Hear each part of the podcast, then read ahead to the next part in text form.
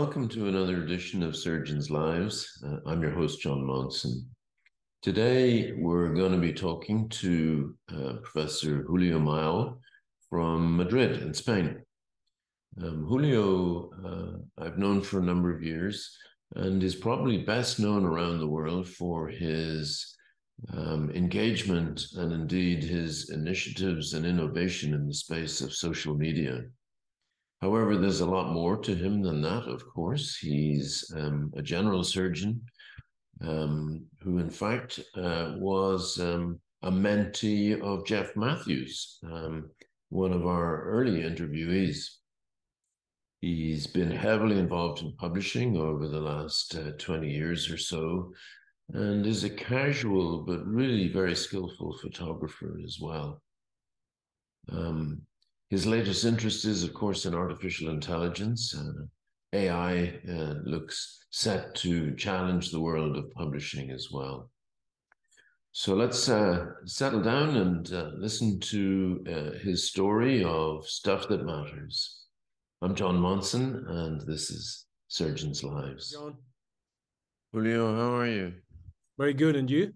I'm good, thank you. And um, thanks for taking time out of your day or your your evening now to um, to join. Um, I've interviewed surgeons from around the world, and um, it's a, a great uh, pleasure to have you join us today. I'm greatly honored, and I watched uh, Jeff's uh, uh podcast and uh, Robbie Madoff's podcast. Um, congratulations. Uh, I admire them a lot. And I think both were wonderful pieces.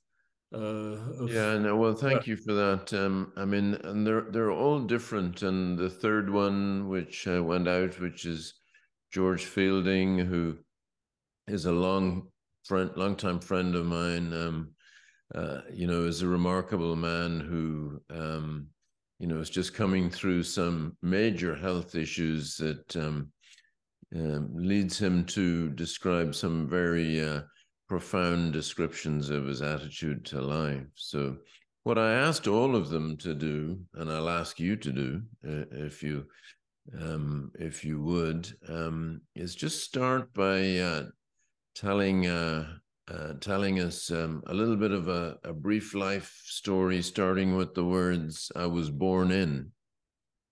Okay, so uh, I was born in Madrid. Uh, it sounds like Charles Dickens' uh, David Copperfield novel. I was born in Madrid, and I was raised in Madrid, um, and uh, I studied here when I, I decided to become a surgeon when I was five years old. Oh, wow. Uh, very early, very early. Um, with no tradition in my family. I'm a, I'm a dirty blood surgeon. Um, but, but for some reason, probably the American TV series or whatever, I decided to become a surgeon. And um, apparently, I succeeded. Uh, I studied medicine uh, in, in Madrid and um, when I was a third year resident, I met Julio Garcia Aguilar. Julio Garcia Aguilar trained at my uh, hospital, and he was senior uh, to me. Um, and uh, he was this inspiring figure I always heard stories about. But I met him in 1993. I was a third year resident. And uh, he came back to Madrid after finishing his training, first at the Beth Israel Hospital in Boston, um, and then uh, in, in Minnesota. And he, came back to Madrid because of his J1 visa. Yeah. And uh, I met him. He he got a position at my hospital, and I met him. And he was the one that uh, um, made all the arrangements so I could uh, take a, a clinical rotation at the Beth Israel in 1994. And that's how I met Jeff Matthews at that time. Uh, so those two people played a, a, major role in my life, and uh, probably they transformed um, what I was and what I wanted to be. And here I am now, Uh, I stepped down as chief medical officer at my own institution, and back to surgery and um, education. Uh, and as a whole, I think that uh, I have I have had a good life, a good career, and I'm very happy with uh, the decisions I made when I was five years old. yes, yeah, I think you certainly hold the record as the the youngest decision maker I've interviewed yet. Um, so, what was it about those two individuals that um, that made them so remarkable to you? Um, it's difficult to tell. I, in retrospect, uh, now it's pretty difficult to tell you because sometimes you see things you cannot explain, but mm-hmm. there is something. Uh, those people had something. Those two remarkable surgeons had something that uh, changed the way I looked at problems and what I wanted to be in life as a surgeon. Because I met them when I was a, a, a third third year and fourth year, year resident. Uh, but both of them were very focused, very uh, decided to do things that uh, change how patients were um, were approached first and then taken care of uh, later. Uh, both of them paid a lot of attention to detail, and intellectually they were very challenging. Uh, that's something that impressed me a lot. They were extremely challenging. Probably um, that's the Beth Israel thing uh, Bill Silen's legacy somehow, because both of them trained under B- Bill Silen at the Beth Israel. I didn't meet uh, Bill Silen, but both of them had this flavor. Yeah. Um, and, and they were uh, very thoughtful. Their analysis of things was uh, very appealing to me. And uh, I tried to I have tried to imitate them, um, and I failed, but I tried. I give it a try. Yeah, I mean, I, I, you know, I think they're um, they are very different individuals in many respects, um, but I've always thought that they shared uh, a couple of characteristics, um, and and probably the most obvious one to me is um, they're both seriously intelligent people. And it's, I don't mean a high IQ, but they are they are true students of what they are doing and and are very thoughtful and serious minded. Now it doesn't that doesn't mean that they're obviously that they're sort of dull and dour at all. Quite the opposite. Um, you know jeff is um, has his music side and julio spends an unnatural amount of time riding a bicycle. Right um, right. I don't know how he does it but that's what he does. Well he does i mean to be fair he does look like a cyclist. I mean you know yes. as in he's um he's not carrying 50 pounds too much you know um and and, and in the in the or he's tireless. Uh, yeah. Uh, tireless. Ever uh, i remember i was a resident and he was uh young faculty here in madrid. And i remember spending hours and hours paying attention to detail. If it was not excellent it was not good enough. Yeah yeah. Uh, there's this saying in Spanish um, that we say baleja, baleja, it's okay, okay, leave it, it's okay. He said, I'm I don't want a baleja thing. I want to get it perfect yes. because sometimes when it's not perfect, it works. But if it's perfect, perfect, it may fail. But if it's not perfect, I won't feel um, good. Yeah, I think the the um the English version of that is it'll do. Yeah. Yes, exactly the same. It, it, will do. And he said, No way, I don't want to hear that because that was our experience here in Madrid before, where he trained and where I trained, the same service with the same people. We always heard that. Baleja, it's enough. So after Beth Israel, um, uh, what was next for you? Well, I learned a lot. I spent a lot of time um, then I, I, I came back to Madrid. I finished my training here in Madrid, and I returned to Boston as a research fellow in surgery with Jeff. And uh, then I started studying chloride transport and barrier function. Uh, Jeff spoke about this. Yes. And uh, yes, we we did wonderful things, uh, very in, uh, interesting things. Uh, I learned a lot, and and probably I learned something that later played a major role in how I uh, work on social media. Is uh, T84 cells, how they these monolayers behave, how they need to be connected, and then if you stimulate them, they yield some kind of response. And, and uh, in retrospect, it played a major role in uh, how I look at social media and how I look at people connecting and being able to um, transform ideas into projects and uh, uh interesting results. So you were a research fellow for two years? Almost two years, because uh, I because then Julio was in Madrid, but yes. then Julio got a position up uh, uh, at Minnesota again. Yes. Yeah. So he left his position in Madrid, and I was recruited for that position. So I always followed Julio. I'm the second Julio. Right. I followed him. And I don't speak as quickly as he speaks, and uh, I can hardly imitate his accent, but uh, but I always follow him. I'm the is, second Julio. Is there a third Julio? There coming? was in fact, there was a, a first one, a senior uh, gastroenterologist under who Julio Garcia Aguilar trained here in Madrid. So, okay. in fact, I'm the third Julio, okay. and probably the last one. So you went back, uh, um, and um, at that time you were um, a surgeon scientist. Um, yes, and I loved it. I yeah. loved it. I, I started my own lab here in Madrid when I returned in 1997. I I started my own lab to do cell biology, um, chloride transport in rat colon, and I published. Uh, I did what a, a, surgeon scientist had to do.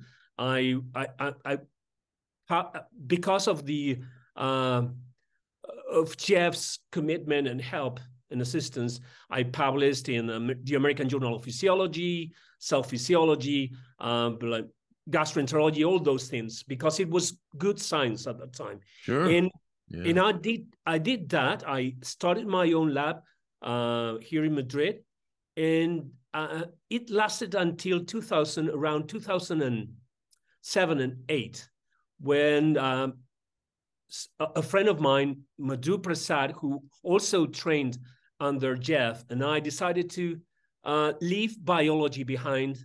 Biology was not going to be the solution for surgical problems, probably. We thought more about technology and how to innovate to make surgery safer and uh, more accurate. So, so you, that was an intentional decision to yes. um, to do that. I, I, I asked that because you know it, it kind of mirrors my some of my own experience when i was you know my background was tumor immunology um, interleukins and immunotherapy and i wrote my doctoral thesis in that.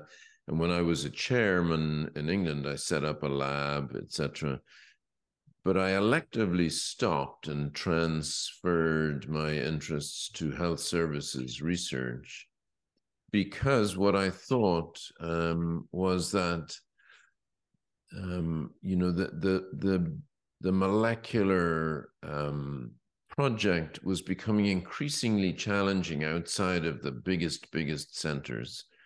Um, number one, and what I also thought was that there was funding coming from a more political source um, because governments were interested in healthcare delivery, and therefore this was a way. And and I do think that's um, I think that's played out, um, as indeed your intentional decision to um, to change um, directions played out, although probably not in the way you thought.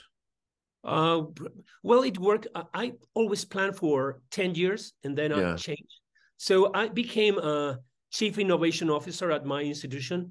Um, okay. Madhu Prasad became chief innovation officer at uh, Henry Ford's Hospital mm-hmm. uh, and uh, Detroit in Detroit. Yeah. So we started to collaborate, um, and then we visited um, University of Chicago in 2008, and and we spent some time spent some time with Jeff and talked about this and decided to okay let's move on let's let's move into technology and it worked for some time but after almost 10 years I, I decided that uh, I, I, I needed power uh, administrative power to um, be able to transform innovation into something that really works uh, yeah, at my own sure. institution yeah. And that's why I decided that innovation is is good, but it's not enough. You need additional power if you want to implement um, solutions. Otherwise, it wouldn't work. And you know, if you fast forward to now, um, you've you've become a different word for that, as in you've become an influencer. Um, right. not, you know, in some respects, power, but perhaps not, perhaps again, not in the way that you had originally anticipated. So, so, so talk, talk us through that um, social media journey um, uh, and uh, how and why and and uh, you know how and why number one but uh, also you know how did you do it because you've been you know, you're probably best known now as one of the more prominent um, social media influencers, obviously. So, talk us through that. I agree. Uh, that's a, another layer of complexity. 2008, uh, we visited Jeff.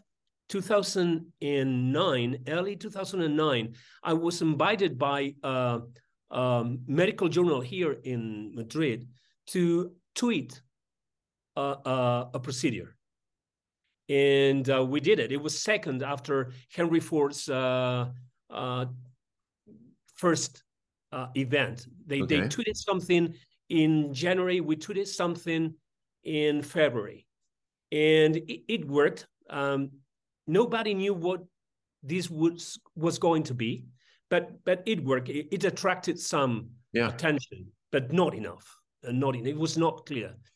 But uh, in, two, in April 2009, uh, Jeff had opened, he uh, had created his um, Twitter account, and I created mine to follow him because I wanted to stay in contact, keeping yeah. contact with him, and that that's what that that was uh, the main motivation for me to create my Twitter account. It was just to um, follow what yeah. my mentor yes I was doing and uh, and I started playing with with this tool and as I mentioned before um, somehow this T84 cell culture thing uh, was embedded in my in my brain and um, I started playing with with the uh, with this tool and I started locally uh, instead of globally. First, I started to um, tweet about uh, healthcare and innovation, healthcare systems and innovation here in, in Spain. And I became rather influential. At, at that time, I was, I was the chief innovation officer at my institution. So right. being being uh, on social media and and uh, at the same time challenging the system was uh, well perceived and seen by um, administrators here because it was new and uh, it was open for experimentation. Um, but then I became more interested in how to disseminate uh, ideas and research. And then I started started looking at how being first active, uh, second to um, uh, infect the network with um, interesting ideas could pay off because the number of followers increased uh, yes. dramatically. Yeah. And all of a sudden, 2016, 2000, 2016, um, we started to use this hashtag colorectal surgery first with with uh, Richard Brady, yeah. and it became a big success. Success. Uh, I think that surgeons were waiting for something like this. We need to connect. We are, uh, although people tend to judge us as antisocial, we are extremely social. Surgeons are extremely social. We need to connect. We use that connection to learn, and then we apply knowledge to solve problems, um, real life problems, and we see the immediate impact. We get immediate feedback when we make decisions. So you've um, you um, this was a very intentional project on your part. Um, yeah, although it was not written down, but but it was clear in my mind that first I needed to connect with people uh, uh, who are um, leaders in, in, the field, who I know. For example, I I knew you before you knew me. Yes. I followed your presentations at the SSAT for years. Yeah. But but we had never interact. We had never interacted at sure. any. Mm-hmm. Uh, uh, no way, I would approach you in person because I always fear that my English is not good enough, that I don't have anything meaningful to say, or my questions are not good enough to to um, interact with you. But but here with with Twitter, with my phone, this is my place. Yes. I can write something down. If you don't like it, you don't reply. I really don't care. I don't feel yes. somehow frustrated.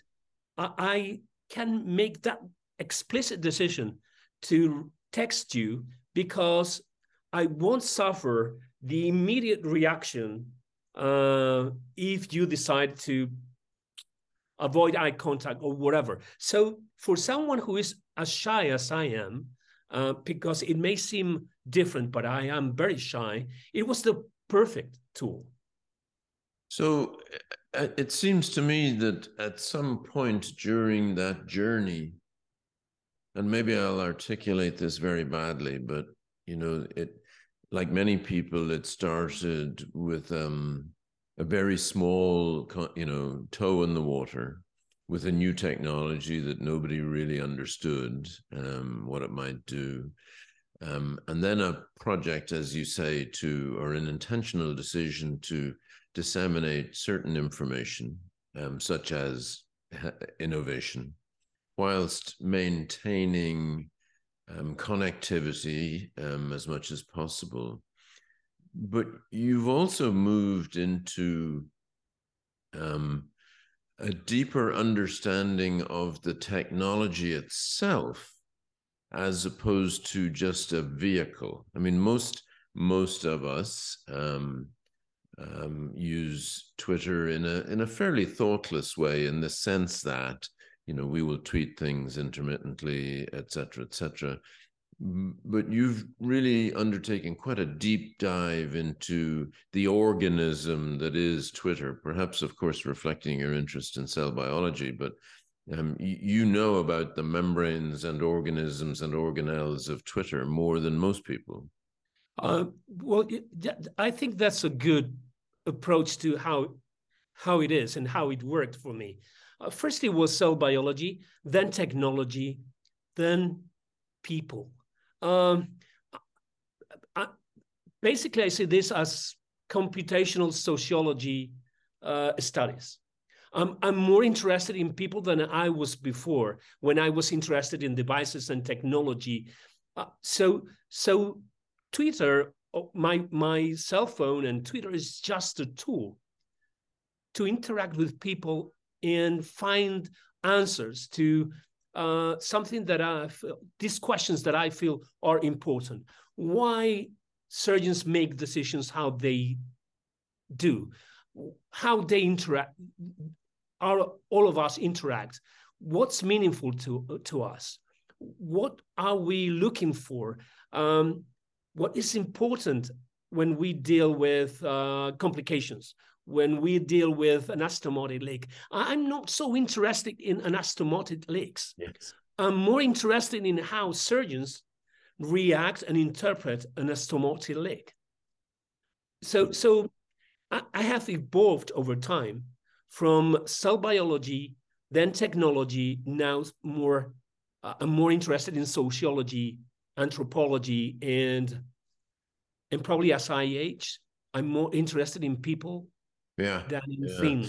Well, you know, it's um, you know, conversations such that we're having now would never have occurred between surgeons 20 years ago because any sort of acknowledgement that um that there was psychological impact on people or how you know was always considered something of a weakness, etc. And you know the the um, the lead article in the BJS is how surgeons respond to an anastomotic leak in uh, in in their uh, older years, and there's an article, um, a review article, a nice review article in the Surgeon um, this month about the surgical personality. Um, um, something that I did a little bit of research on when I was in England. But in that journey of, uh, as you say, of look peering inside the people, what have you learned? Uh, what have you learned about surgeons? What what's the lesson that you've learned?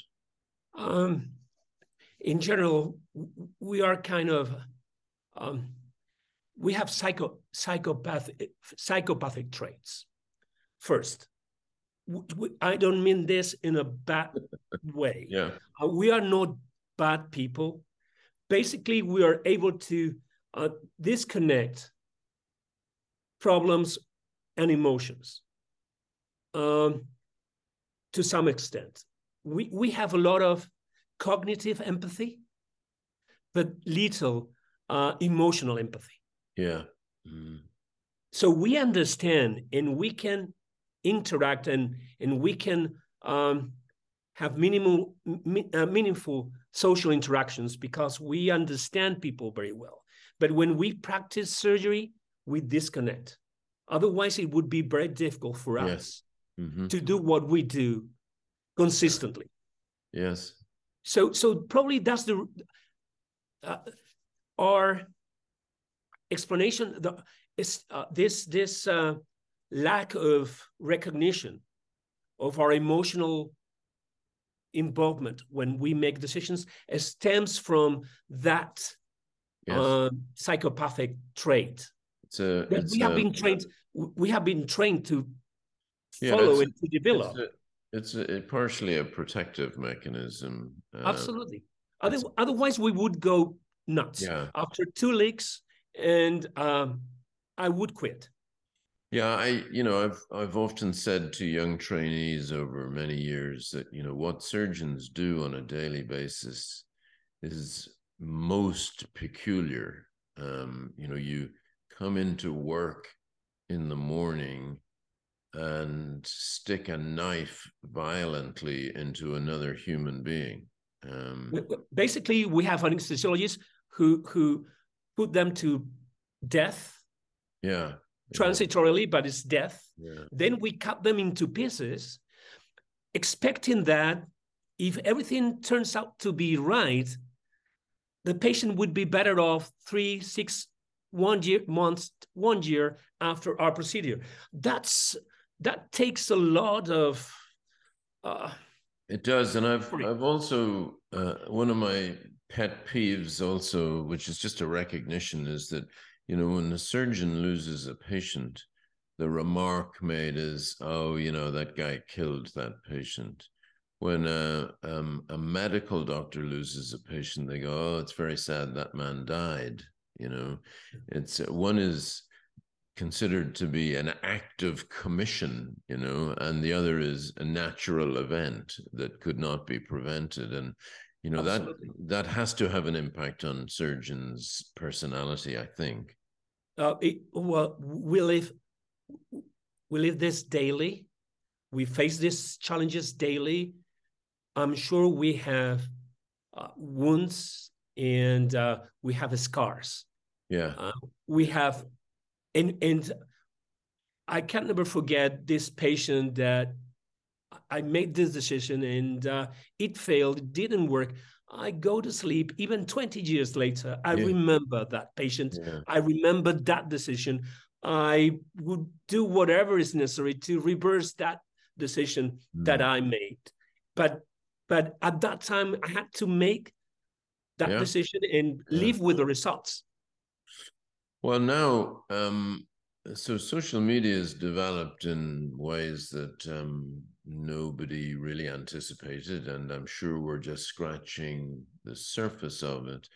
Uh, uh we'll come on to. I'm, I'm going to ask you in a minute or two what, what you think about AI, but what I before that, what I want to ask you is one of the unintended consequences of this has been the nastiness in social media, uh, the trolling, the um, and I, I don't want to use the term fake news, but you know, deliberately malignant um, assaults on people, etc. Um, uh, what's your um, what's your thinking about that? Because it's it it it never, in the absence of social media, you know, people used to argue and be nasty to each other, but it was always confined to, um, you know, a, a, a, patient once said to me who was a tech guy, he said, you know, in the past, when I went to the hospital um, and I was annoyed with the nurse, I would go home and tell my wife. He said, now I tend, I tell 10,000 people on Facebook. Um, and it's different. But there's a nastiness that's developed in social media. What what's your yeah. stance on that? And I, I've been very fortunate in some in some instances, although because of the COVID pandemic and because I appeared on national TV almost uh, every weekend for a couple of years, I received uh, live threats um, and and um, it was it was really difficult to deal with those um, threats at the beginning, but then I learned to I learned to manage them. Um, social media enhances virtues and uh, yeah. all these bad things. Human nature, after all, that's what we are and how we are. We hide it because education helps a lot and civilization helps a lot. That's what we have been able to do. We have democracy, so we can replace a government instead of killing the emperor in Rome. Uh, so we, we have become civilized. But after all, that's just a layer. Yes. The core values are the same. The core um, cracks are underneath that layer. So when you get rid of that layer, like social media, because you are hidden behind a, a yes. fake name, then your true self appears. And those who are good people are better people. Those who are bad show their bad side because it is very difficult for the rest to identify them and to tell them, okay, this is not uh, good, this is not appropriate. So they're hidden behind this mask. So, so basically, what we are looking at on social media is our true nature. Yes. Yeah. Yeah.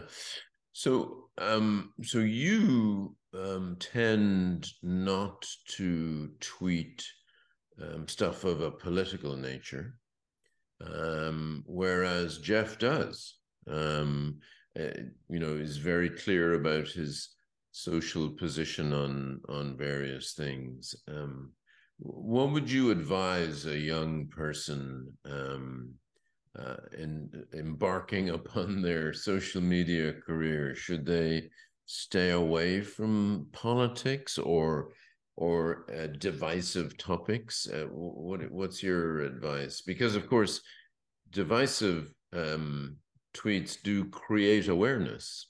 Um, yes. Yes. Absolutely. Um, first of all, try to be true to yourself. Mm-hmm. Behave consistently. Otherwise, people notice. Yeah. yeah. So let's let's. Good point, but uh, that's a good point in life. Jeff is Jeff is like that. He, he has always been like that on social media and, and uh, offline. Yeah. He is like that. He cannot change. No. no. After 60 something years, it's going to be very difficult. Uh, in my case, uh, I'm, I'm, I can I can be very political, but I didn't want to be because I was chief medical officer. Yeah. I didn't want to divide uh, people I collaborate and work with, uh, especially during the pan, uh, the COVID nineteen pandemic. But for um, younger generations, it's going to be natural for them to be who they are or who they want to be, because sometimes we show what we want to show. It's not our real selves. Yeah. Uh, it's just the the good side that we want to show. But my advice would be behave in the way that you are, because then it's easier to deal with uh, the bad aspects of participating on social media. Of course, what that means is that some will and some won't, just as they had done before social media, just as we all have done, you know, before. Yeah. So, just you know, changing focus a little, we are both um, journal editors, um, and in the space of mere moments, um, we suddenly found our, find ourselves faced with the challenge of chat gpt and various other forms of artificial intelligence potentially writing papers that are fundamentally completely fabricated. Now you know in my editorial career i've probably seen five to ten papers that were fabricated. Um, but now um, this is a real this is a real challenge and I, you know it's it's accelerating so quickly beyond our understanding and ability. Um, do you fear um, uh, do you are you frightened of um, things like chat gpt i'm not frightened. Uh, i'm interested in mm-hmm. in fact i use i use it uh, to teach my students. Um, to to formulate good questions all right uh, the challenge here is to formulate good questions when you are training people and when you want to learn about AI.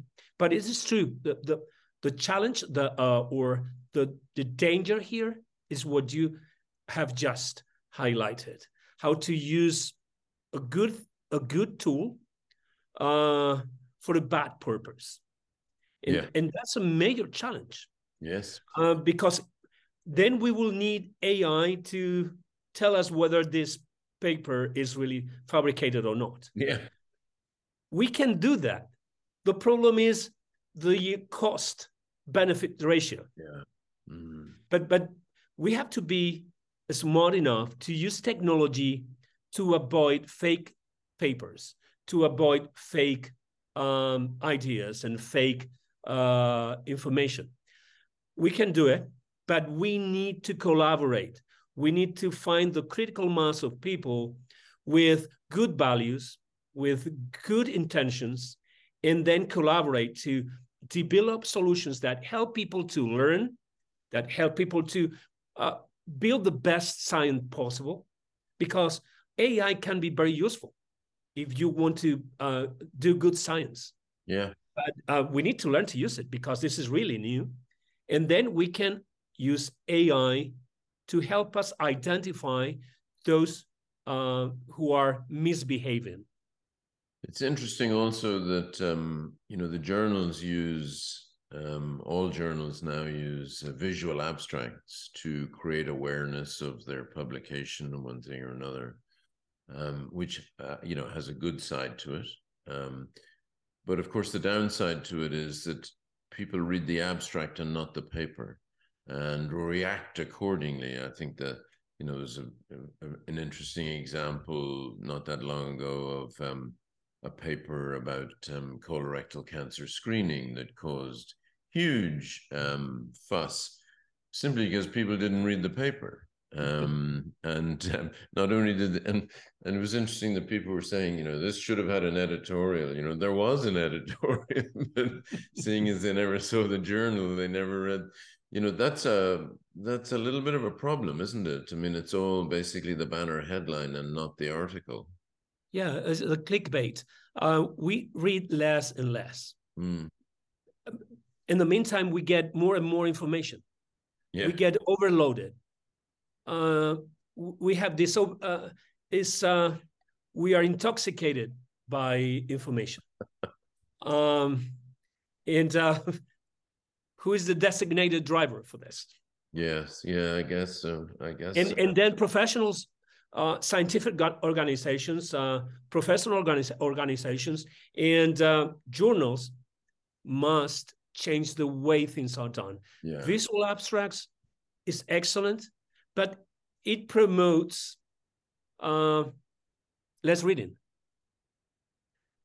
Do you think a young surgeon starting today faces a better career than you did? In other words, there's been a lot of changes in the practice of medicine, and it's pretty traditional for people of my generation and your generation to bemoan um, that things are not the way they were. Um, and there's some evidence that that is the case, but um, are you optimistic for the future of a young surgeon or pessimistic? Very optimistic. The world is going to be better. It always has been.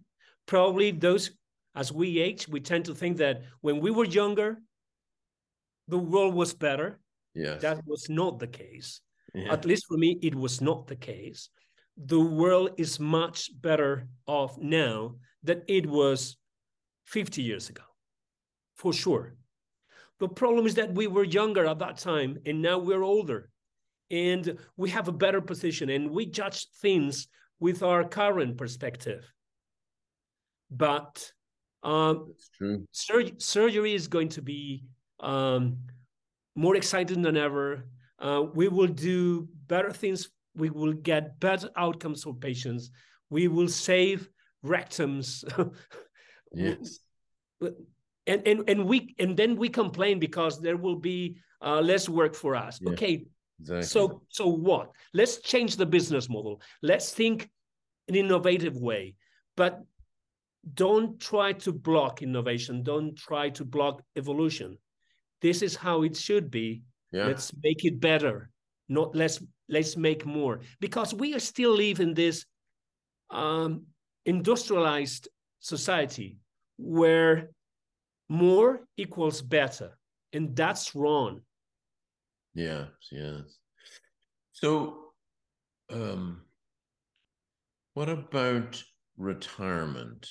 Um what is your thinking about that? Um are you a retiring person or are you working until you're 85 um and what's in your mind um, uh, I will, I will, I will work, but for different reasons and in a different area. I'm not pursuing surgery until I am 84 because that's the only thing I can do. There are many exciting things in life that we can experience and that we missed because we were very busy in the OR um, doing our procedures there are things out there art literature uh, painting and and most importantly human interactions. I want to know more people. I want to uh, share ideas with them. I want to uh, be able to discuss complex issues although i may be wrong but i want to learn. Sure. if i learn i feel really excited and i want to do more not not only just technical things. I want to discuss with people how to improve the world for the generations to come. So, um, so when you're in your um, average workday finishes or your work week finishes, um, what um, what is outside of uh, work for you these days? What do you what do you do to to decompress, to have fun, to um, to just uh, relax? Yeah, I, I write novels, although I only published one in nine, in 2015, Right. which is about which is about uh, HPB surgeon. As a colorectal, I always looked at HPB surgeons as those sophisticated people who do pancreatectomies. um, so it's about uh, uh, uh, uh this surgeon, uh, uh, and I love writing. I love writing novels, although I hardly publish. And then uh, I go to museums. I love uh, painting. I love in Madrid. I, am very fortunate because there are many, yes. and I enjoy them a lot. And then taking pictures of uh, yeah. my daily activities. Just when I walk, because I, I don't run. Um, I, I I just walk and uh, I look at things that are marvelous. These little things that sometimes we overlook, but that really make life worth living. You do these uh, your photos. I've seen many of your photos, and they're they're you have an eye obviously um, for this. Do you, you, use you just your phone or a camera? Yes the iphone. I yeah. never did this before. Then i uh, for some reason i realized that we surgeons as we moved into uh, laparoscopic surgery we developed uh, a different perspective because we went from 3d surgery this open procedures yes. to 2d so we need to use the vanishing point in order to be able to use our tools. And that gives us a different perspective when we look at reality. And that's what my pictures come from, uh, from this exploiting the vanishing point that we use for uh, laparoscopic surgery. Then with robotic surgery is a different thing yeah, because yeah. again we have 3D. But laparoscopic surgery had a good side. This 2D vision had a good side and it was promoting looking at the reality from a different perspective. So when you're um, when you eventually do retire um, I, or not even retire but um, you know you've a highly successful surgeon scientist social media influencer maybe even one day best-selling novelist um, how would you like to be remembered and how do you think you will be remembered? Uh, good question. I can say this because I've been asked this in Spanish, so I can translate. First of all, sorry for my English. Sometimes I need to think very quickly in Spanish in order to translate it into, into English because it doesn't come out automatically. Um, but I want to be remembered as a decent person. Just that. Yeah it is um, i think that is an answer um, that comes with age. Um, i think that is i suspect that's not the answer that many 35 year old ambitious surgeons give at 35 i mean there will be some but uh, it is um, I, I, I, find that interesting that um, i'm sure it's something that comes with age that you realize that that is under the heading of stuff that matters whether whereas you know 250 papers with a high citation index is not stuff that matters. Yeah. uh, probably even my younger self would have said uh, i want to be a surgical superstar. Yeah yeah for sure. I want to be Jeff Matthews. Jeff Matthews yeah. is a decent, a very decent person, but I wanted to be that imaginary yeah. figure that yeah. it was larger than life, or Julio Garcia Aguilar, uh, larger than life surgeons. I want to be that, and and I tried hard and I worked hard uh, to be that. But now I want to be remembered as a decent person. So, anything on the? Uh, do you have a bucket list or not?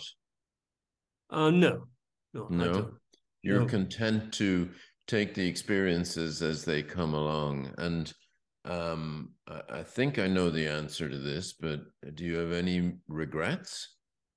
No, No, I made decisions at the right time. I probably I failed.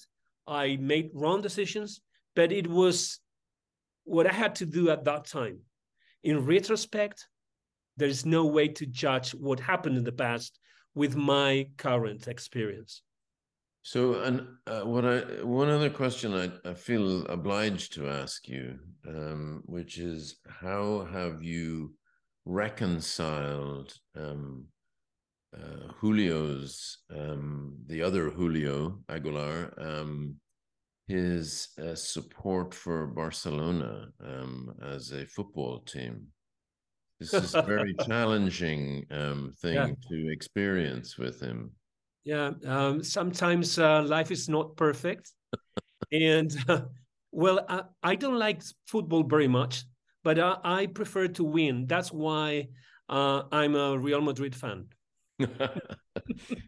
I, I um I once gave a presentation uh, with Julio, and um, I included um, uh, it was talking about evidence base um, and what people believe, you know, which is you know the basis of people believe what they believe rather than what the evidence tells them.